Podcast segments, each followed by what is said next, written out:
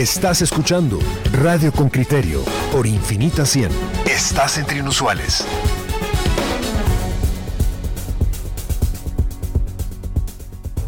A los oyentes con criterio que animadamente se han acercado con nosotros personalmente o virtualmente a través de las redes sociales y que nos preguntan quiénes son los candidatos, eh, cuáles son los partidos políticos que participan. Ustedes conocen que hemos desarrollado una serie a lo largo de abril y mayo para presentarle quién es el candidato, de qué vive, cómo vive, qué propone. Hoy le damos la bienvenida a Benito Morales, el ex candidato presidencial del partido Convergencia, abogado y notario de la Universidad San Carlos de Guatemala con una maestría en Derecho Penal de la misma universidad. Bienvenido Benito Morales, bienvenido candidato y si le preguntamos hoy y usted le quiere contar a la audiencia cómo va la campaña electoral, ¿cómo la describiría? Brevemente, no solo la suya, sino lo que ha ocurrido en el presente proceso electoral.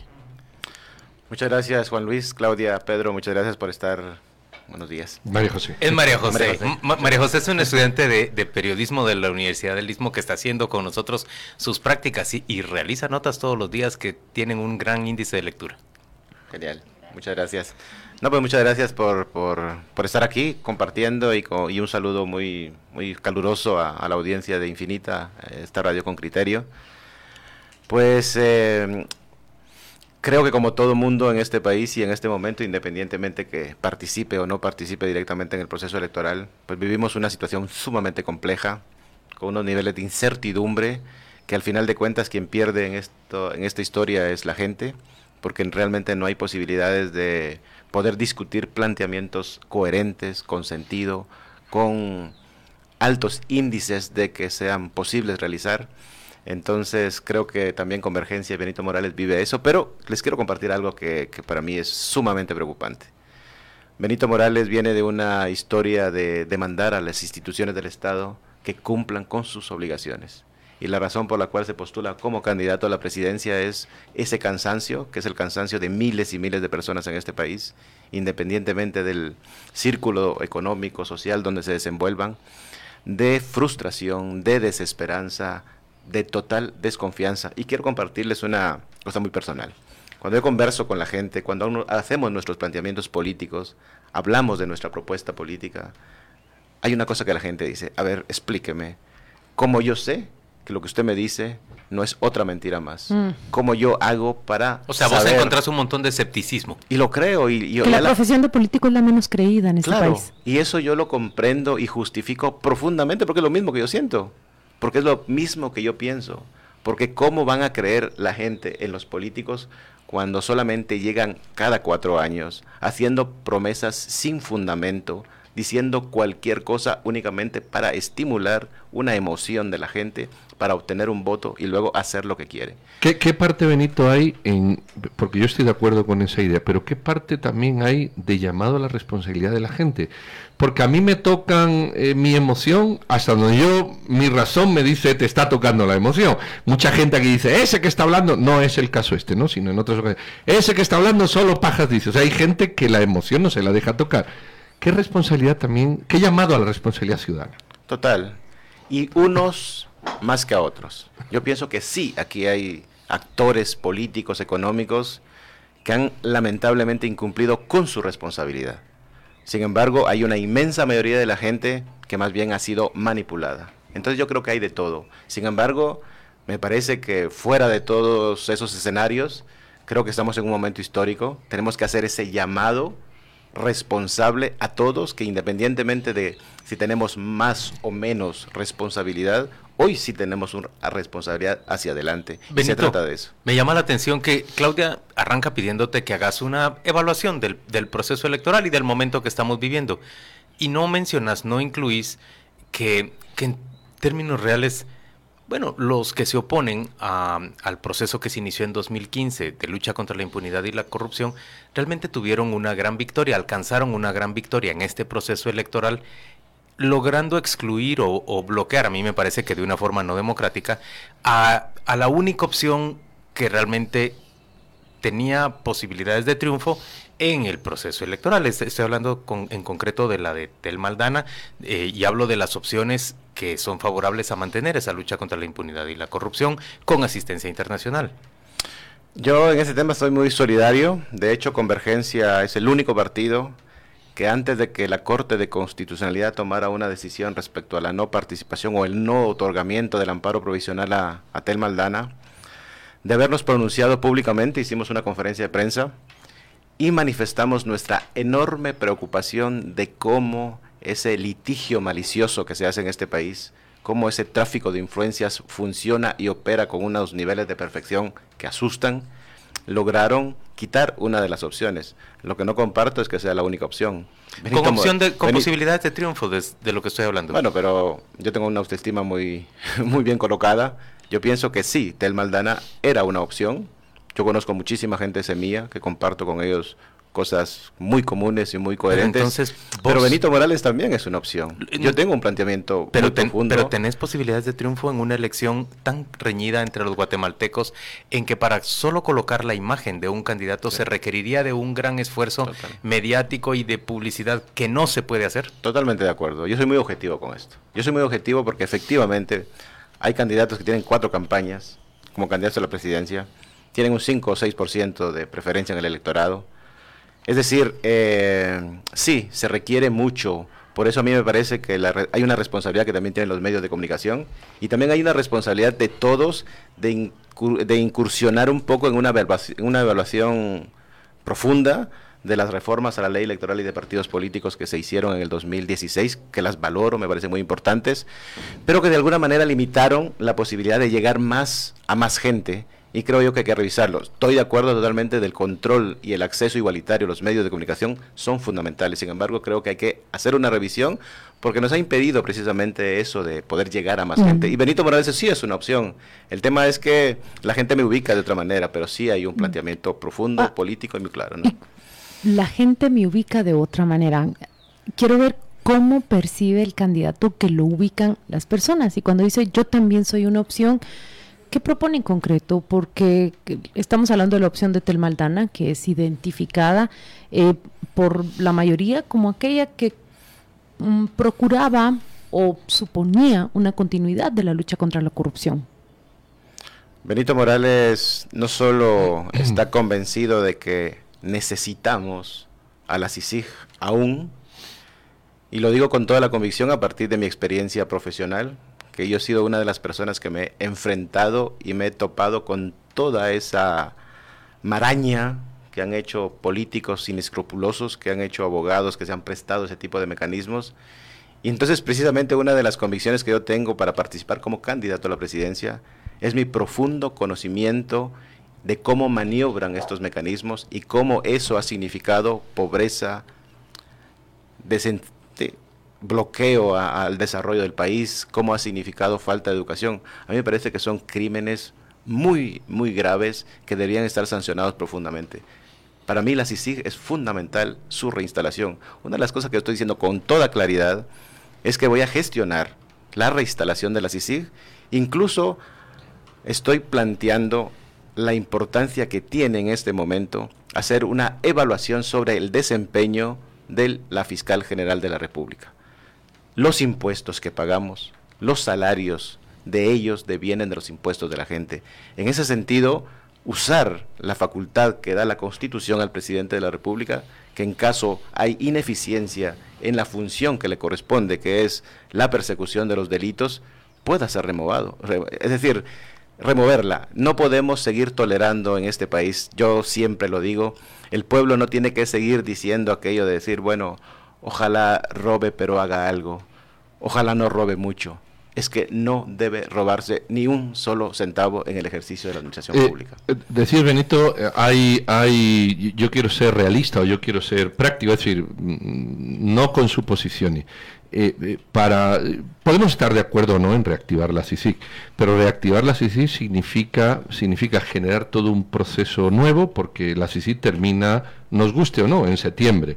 Reactivarla en enero significa generar un proceso nuevo que haya una ratificación en el Congreso, tener una mayoría en el Congreso que permita que esto ocurra.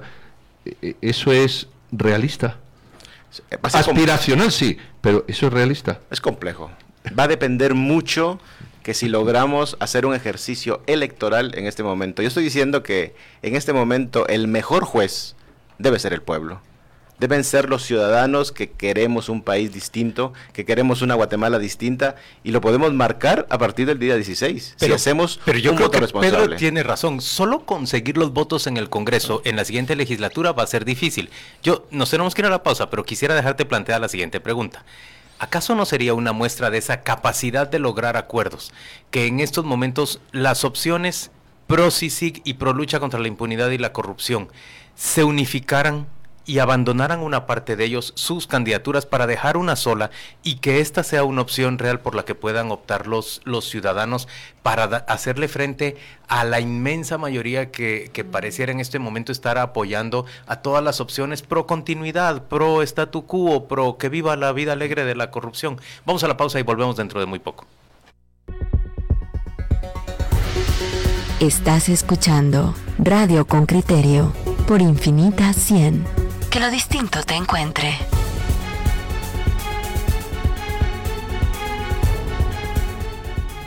Estamos de vuelta en Radio con Criterio y antes de irnos a la pausa con Benito Morales, candidato a la presidencia por la Convergencia, Juan Luis dejó planteada una pregunta. La, la pregunta es, eh, una vez excluida Telma Aldana como candidata a la presidencia y bloqueada en realidad como, como una aspirante que tenía opción real de triunfo eh, y que promovería la, la persistencia de la lucha contra la impunidad y la corrupción. ¿Por qué no los otros candidatos se agrupan? Los otros candidatos que apoyan también la lucha contra la impunidad y la corrupción y en términos generales construir un país más democrático, ¿por qué no declinan la mayoría de ellos su candidatura y se agrupan alrededor de quien más posibilidades tenga para que en lugar de que se fragmente todo ese voto, se atomice ese voto eh, favorable a, un país más democrático, eh, se unifique en una opción con, con posibilidades de pasar a la segunda vuelta. ¿Por qué no, Benito? A ver, yo, puedo, yo, yo tengo la percepción y puedo contestar en dos dimensiones. Una que me toca hablar por mi postura en términos personales y otra que sí la entiendo, pero precisamente esos niveles de irresponsabilidad, de colocarse en el rol de ciudadano también que tiene una responsabilidad con el país, pues hay causas históricas que a la gente le han hecho asumir unos egos demasiado grandes, unos niveles de protagonismo muy grandes y muchas veces no se piensa en los otros y se piensa que, que, la cuestión de la participación política es destacar yo, es tener un nombre en este país, cuando la verdadera política debe ser ponerse al servicio del pueblo, ponerse al servicio de la gente para poder contribuir como una cuestión ética, como una cuestión de responsabilidad, como una cuestión de responsabilidad. Como proyecto histórico. Como proyecto histórico. Y aquí yo creo, y yo soy uno, bueno, Benito Morales tiene 49 años, primera vez que me postulo a la presidencia. Es patojo, le va a decir Pedro. Soy patojo. y lo hago con toda esa claridad de que aquí se trata de colocarse en la posibilidad de empezar a renovar esta clase política que ha hundido a este país. Y es lamentable que hoy siga prevaleciendo esos intereses de esos mismos políticos, hombres y mujeres, que lamentablemente han tenido la capacidad para manipular las condiciones políticas y hoy son una opción para este país. Yo sí creo, y ese es el llamado que, que yo también comparto, yo de hecho lo he planteado en alguna oportunidad, de que necesitamos construir un proyecto político del país, para el país. Es decir, qué modelo económico queremos desarrollar, qué sistema político queremos impulsar, cómo nos miramos todos y todas como guatemaltecos, qué aspiramos, qué país aspiramos para nuestros hijos y nuestras hijas. Yo, Benito Morales, sí estoy convencido de eso. Y estoy dispuesto a hacer una discusión objetiva, seria, de que hoy o hacemos una acción de esta naturaleza una o unificación este de... país se va a ir a, a, a, la, a, la, porra. Pero hay, hay, una cosa, Benito. E, eso que tú dices, yo creo que lo firmaríamos el 99% de las personas que escuchan. Ahora, yo no entiendo, bueno, lo entiendo a mi manera, y esta es la pregunta. Si todo el mundo está de acuerdo en que tenemos que mejorar, por ejemplo, que aplicar una ley de servicio civil y hacer un burócrata profesional, yo no he oído a nadie decir lo contrario todo el mundo sabe que hay que integrar una, una, parte de la población sustantiva, que es la población indígena, está plenamente integrada y hay que generar una dinámica de, de mayor dinamismo in, in, integrado, no de igualdad, de, no, integrado, o sea, que todo el mundo tenga sus oportunidades. ¿Por qué no se hace un pacto entre partidos políticos antes de las elecciones eh, con estos mínimos que, que, que todos compartimos? Eh, que falla. No hablamos, somos un país que no hablamos. Bueno, nos han llevado a noblarnos. Nos meten una cantidad de temas para confrontarnos, para generar fricción, que al final de cuentas no ayuda a absolutamente nada. Pero bueno, lo que sí está claro, y yo he sido una de las personas que he intentado llegar a eso, y donde yo me opongo, y, que, y no es que me oponga por oponerme, sino porque me parece que es ahí donde nos perdemos y lo que pesa es la subjetividad. Me refiero que a veces se quieren hacer pactos entre partidos políticos dentro de un proceso electoral.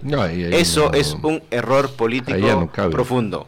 ¿Por qué? Porque entonces las discusiones y las negociaciones son de puestos. Como a mí me toca este, al otro le toca esto. Eso no puede, eso no tiene sentido. Lo que necesitamos es definir un proyecto político que nos demuestre y nos cree las condiciones para entonces colocar a las personas que hoy, en este momento histórico, son los más idóneos. la construcción de un servicio civil. Yo tengo años de conocerte y honestamente siempre he apreciado esa racionalidad tuya. Con esa racionalidad, ¿por qué no encabezar vos ahorita un, movimiento que al salir de aquí empiece a hablar con, con, los otros aspirantes a la presidencia les diga mucha, con, los que vos encontrás coincidencia en, en términos de principios y de visión de país, de qué país queremos, y sentarse a discutir cómo hacemos para dar batalla una vez que ya vimos que todos se unificaron, muchas instituciones se unificaron para bloquear la opción que tenía más posibilidades de triunfo en el sentido que todos nosotros creemos. ¿Por qué no nos reunimos todos para, para unificarnos y marchar como una sola fuerza? Una fuerza social, democrática, amplia, incluyente, con responsabilidad. Pero ¿cuál sería la primera llamada que haría? Convocarnos. la duda. ¿A, quién, ¿A quién llamaría primero? A ver, con aquellos partidos democráticos aquellos que quieren un país diferente. Pero ponerle nombre, ¿vos llamarías Encuentro por Guatemala? Sí, me sentaría con Encuentro por Guatemala, por supuesto. ¿Vos te sentarías con WINAC? Me sentaría con WINAC, por supuesto. Me sentaría con la URNG.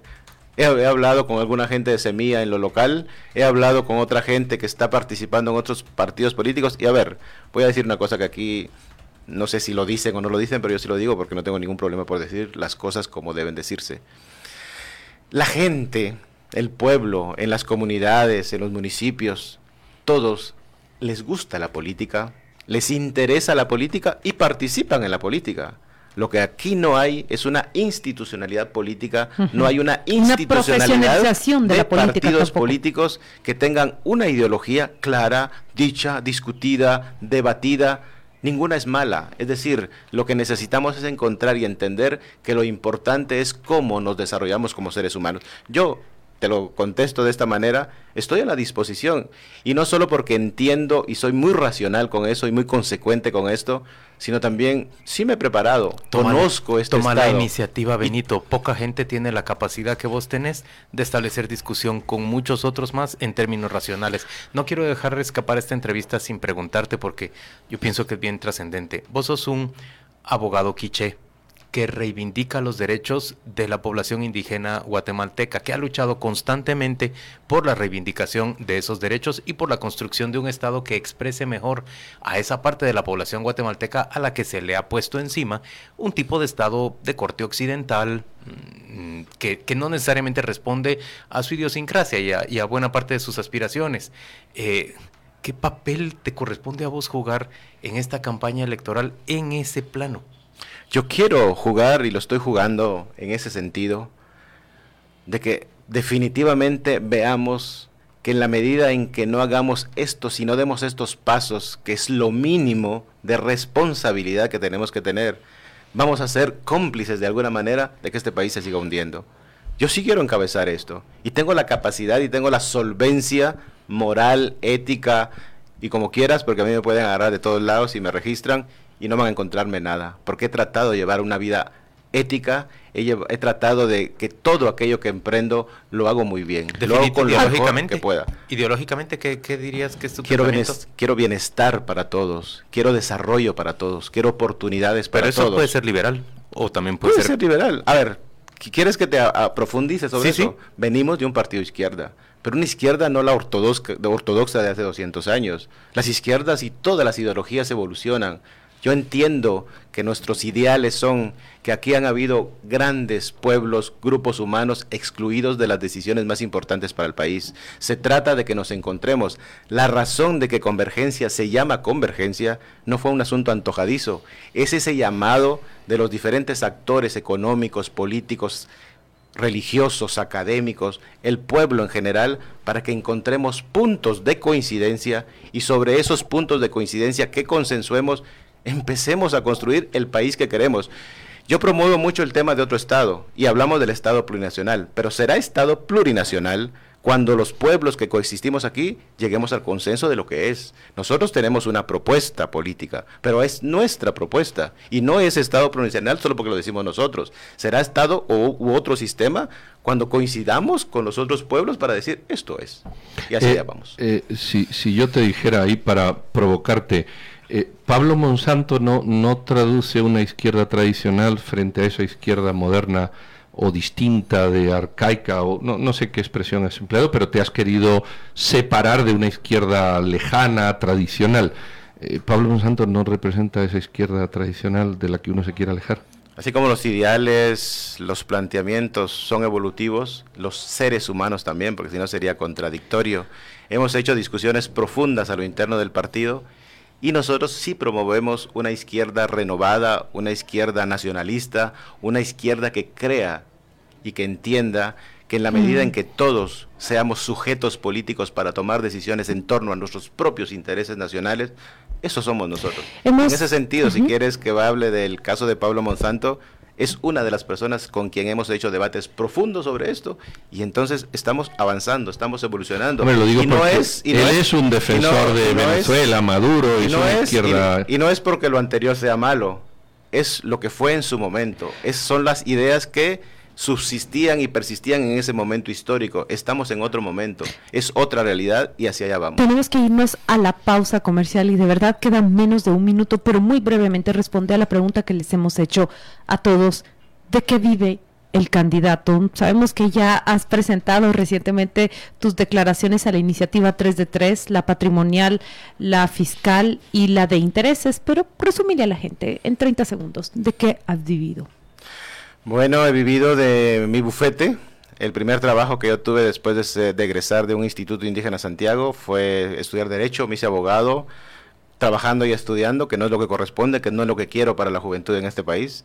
Eh, soy un abogado exitoso, he hecho mi trabajo lo mejor que he podido y he vivido de eso. He tenido consultorías, llevo casos, actualmente tengo casos que llevo desde lo privado que me permiten tener recursos para mantenerme y afortunadamente mi carga, para decirlo de esa manera, en términos de lo que tengo que proveer, pues se ha minimizado porque tengo dos hijos adolescentes.